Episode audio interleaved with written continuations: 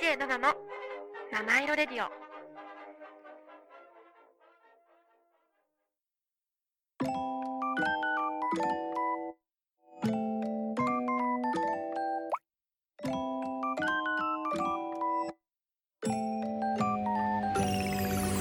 7の七色レディオ。皆さんこんにちは。DJ7 です。今日もお聞きいただきありがとうございます。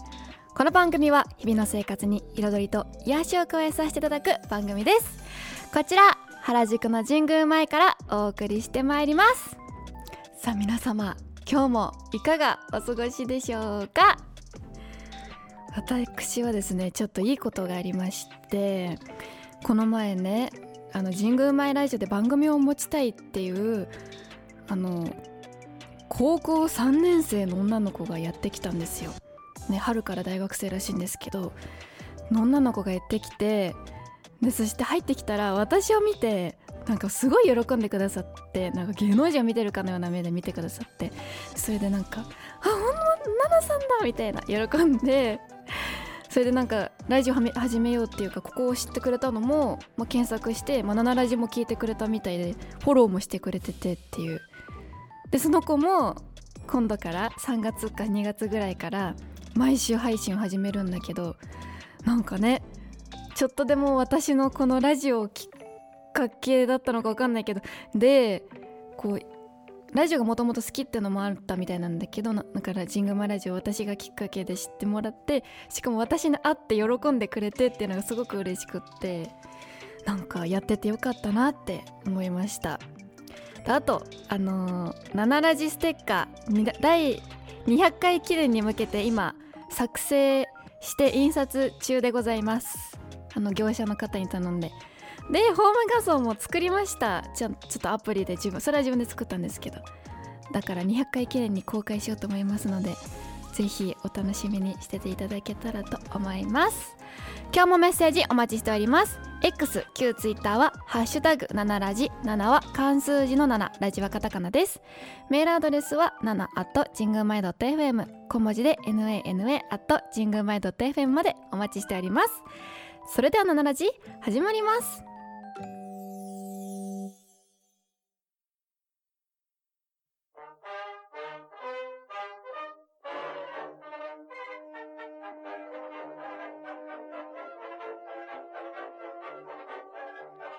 DJ7 の七色レディオ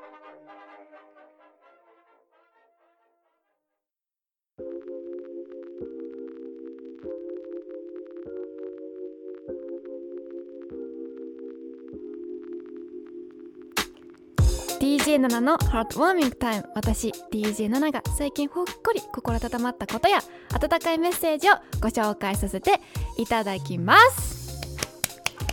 いや2月1日になりましたね。2月1日といえば本当の新年らしいです。本当は1月1日じゃなくて2月1日が本当の新年。あれ2月3日だったっけ？なんかまあ節分の周辺がらしいので皆様あのなんかお守りを買い替えたりしてみてもいいかもしれません。あ真央さん、ナナさん元気ですか？あー、元気でございます。考えさん、お久しぶりでございます。おかげさまで元気になってます。あ、タクヤファームさん、こんにちは。今日もありがとうございます。そうなんですよ。だからね、2月の話題をね、皆さん、今日は送ってくださってありがとうございます。じゃあね、インスタグラムの質問箱からです。もう2月ですね。2月といえばバレンタイン。家族用ににも今年もお菓子を作るのが楽しみです。といただきました。ありがとうございます。いや私も作りますよ。バレンタインちゃんと。今年はですねまあ毎年父に作るのもなんかあんまりねレパートリーがなくて大体生チョコなんですけど生チョコ作りすぎてだいぶ上達してきたから今年も生チョコかなっていう感じででも今年はねホワイトチョコバージョンもやってみようかなみたいな思ってます。みんな家族にとかお父さんとかにつけれますか？やっぱさお父さんだからさラッピングちょっとめんどくさいってのもあってさお皿に入れてあげちゃうんだけど。どうしよう。今年はお皿に盛るのも少しは可愛くバレンタイン仕様にしてあげようかなとか思ってますが、ね、ぜひリスナーさんもなんかバレンタイン作ったやつ？あのーハッシュタグ7ラジでもしもしあのお時間があったら投稿してください。見たいです。お願いします。あとおすすめのレシピがあったら教えてください。次。特命質問箱からです。こんにちは奈々さん。こんにちは。もうすぐ節分ですね。私も子供の頃は豆まきを楽しくやってたのを思い出します。奈々さんもやりましたか？豆まきの思い出ありますか？といただきました。ありがとうございます。やりました。ちゃんとお家でも。あの幼稚園とかでもやってたんですけどお家は庭と玄関でやりました。鬼は外福は内っていうのを妹と一緒に横に並んで狭い窓のこの枠からやるという。そうそうやりましたね。次の日は鳥がその豆を食べてくれるという感じでやりました。庭にも向けたし道路にも道路っていうかその家の前の道にも向けてやりましたね。なんかいいよね。最近近所にちっちゃい子があんまりいないからってのもあるけどそういう声が聞こえてこないんでたまにはまた聞きたいなって思ってます。え思い出ね。でもあと何がある？いやでもなんかさたまになんかユーモアのある家族っていうか家庭の人たちさお父さんが鬼のお面をつけてさやるとかもあったよね。一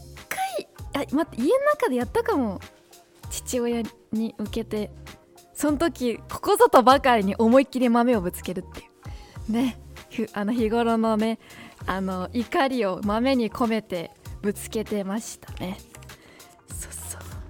あの今はなんとか仲良しなんか更年期が終わったらしくて父親のそれなんか多分終わったと思うんですけどなんか、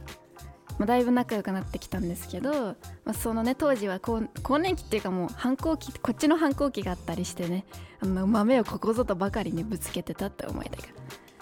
反抗期？反抗期早かった？まあ分かんないけど普段の喧嘩の恨みを込めて投げてたっていう。そうそう。まあ大して痛くないと思うんですけどそんなこともやってました。ね。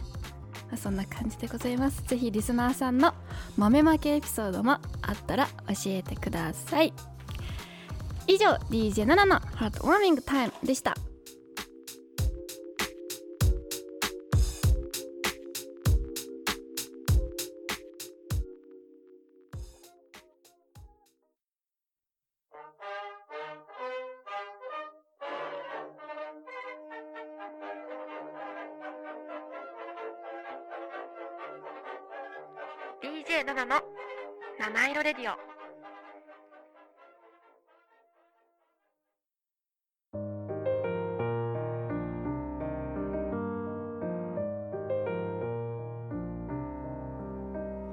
DJ7 の I Realize」このコーナーでは私が最近気づいたこと新しい発見をお伝えしてまいりますって感じでございます。じゃあ今日はなんか私ね結構趣味に近いんだけど何かプレゼントする時にラッピングをすごいやるのが大好きでなんかあえてお店でラッピングしてもらわずに自分でラッピングするってことも結構あるんだけどリスナーさんはやりますか？でその私はねラッピングの歴史が気になってちょっと調べてみました。で日本の放送の歴史そうラッピングの歴史はなんと奈良時代に遡っています。まあ原始時代にも一応あの草木とか葉っぱとか皮などを利用して食べ物を包装してたんですけど主な理由は保存することだったので誰かに送ったり運んだりとか誰かにプレゼントするって意味でやってはなかったってなんですけど年貢として各地方から物産品が集め集められた奈良時代からがそのラッピングっていう歴史が始まったっていうことなんですね。で日本の放送文化の中でも特に特徴的なのが大きな布を使って物を包む風呂敷があると思うんですけどこの文化が始まったのも布が流通し始めた奈良時代前後からっていう意外と昔からあるやつなんです。で普段は使用することないフラことのない風呂敷なんですが現代でも大切な贈り物をする際に品物を丁寧に包装した上で風呂敷を包んで運ぶという方も少なくありませんって、まあ、私自身も結構風呂敷大好きで私はね結構着物運んだりとかする時に使うんですけど皆さんはどうですか？そう。であとは結婚式とかお葬式とかにあの観光総裁の時にはご祝儀袋とか武祝儀袋に入れたお金をさらにふくさに包んで持っていくっていう、まあ、だから大切なも贈り物は布で包むっていうこと自体は日本人としてのマナーの一つでもあるらしい。で包装紙を使った定番のラッピングっていうのも礼儀やマナーを重んじる日本ならではの文化があるっていうことでそれが掛け紙とかのしとか水引きっていうやつなんですね。よく見ると思うんですけど。そうそう。あのなんか和っていう感じのラッピングね。あれもやっぱ日本ならではのやつなんです。そうそうそう。よくねお中元とかお歳暮とかで見たことあるかなと思うんですけど、まあ、そういったものもあるって。でもねこののしっていうものなんだけどのしはお祝い事に送る時のみにつけるものでもともとはね干したアワビを薄く伸ばして添えていたんですってのしの代わりに。構結構衝撃的だよね匂いとかすごそうでこれは不老長寿をもたらす縁起物として扱われて扱われていたアワビがお祝い事には欠かせないものとされていたため現代では本物ののしアワビをつけることはありませんが古くからのマナーが現代まで形を変えて残っているっていう。ことらしいですよ。ね。えそうそう。であとね。日本のラッピングの歴史自体は折り方っていうものから始まってて折り方っていうのは贈り物を和紙でどのように包むかその方法を研究して後世に伝わったものなんだけどこれがね600年以上も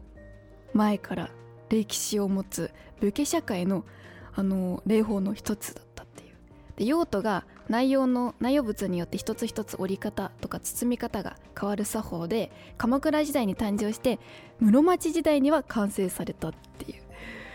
すごいよね。で室町幕府第3代将軍足利義満が幕府の礼法として伊勢家小笠原家などの後家に命じさまざまな礼法を研究制研究制定してきました。でその中の一つが贈り物包む折り方っていうやつ。で伊勢家は国産の和紙を使ってり贈り物を包んでその上を水引きで結ぶ折り方っていうのを草案して江戸時代には伊勢貞武が法血法血図法血図説として初めて書物にまとめたっていう。でそこには贈り物をむき出しにせず汚れのない白い和紙に包み症状、まあ、清らかっていう意味なんだけどを心として送るっていう日本ならではの日本人ならではの気配りの精神が宿っているっていう。で折り方っていうのは明治時代から戦前まで女子のたしなみとして教科書にも掲載されていたっていうね。で文明開化の明治期にあの西洋のね今でいう、まあ、クリスマスとかのラッピングが入ってきてそれが戦後誕生日とか母の日クリスマスなどにプレゼントを贈る習慣が広がって普及していきましたという感じの流れなんだって。だからラッピングね。だからそういうのを知った上でやるっていうのもありかな。で私今これをさ勉強して思ったんだけど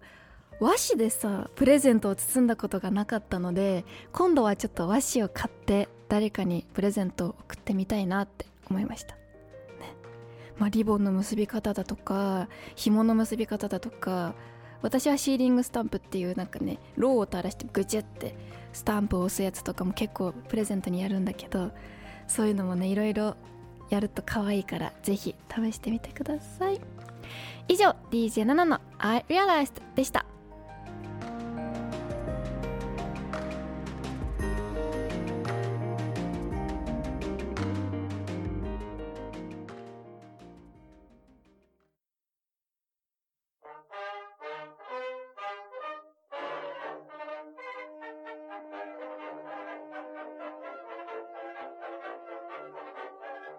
DJ7 の。七色レディオ。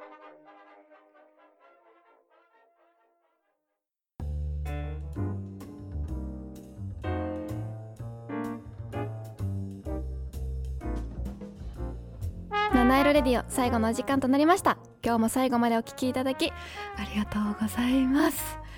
もうありりがとうございます本当に。皆さん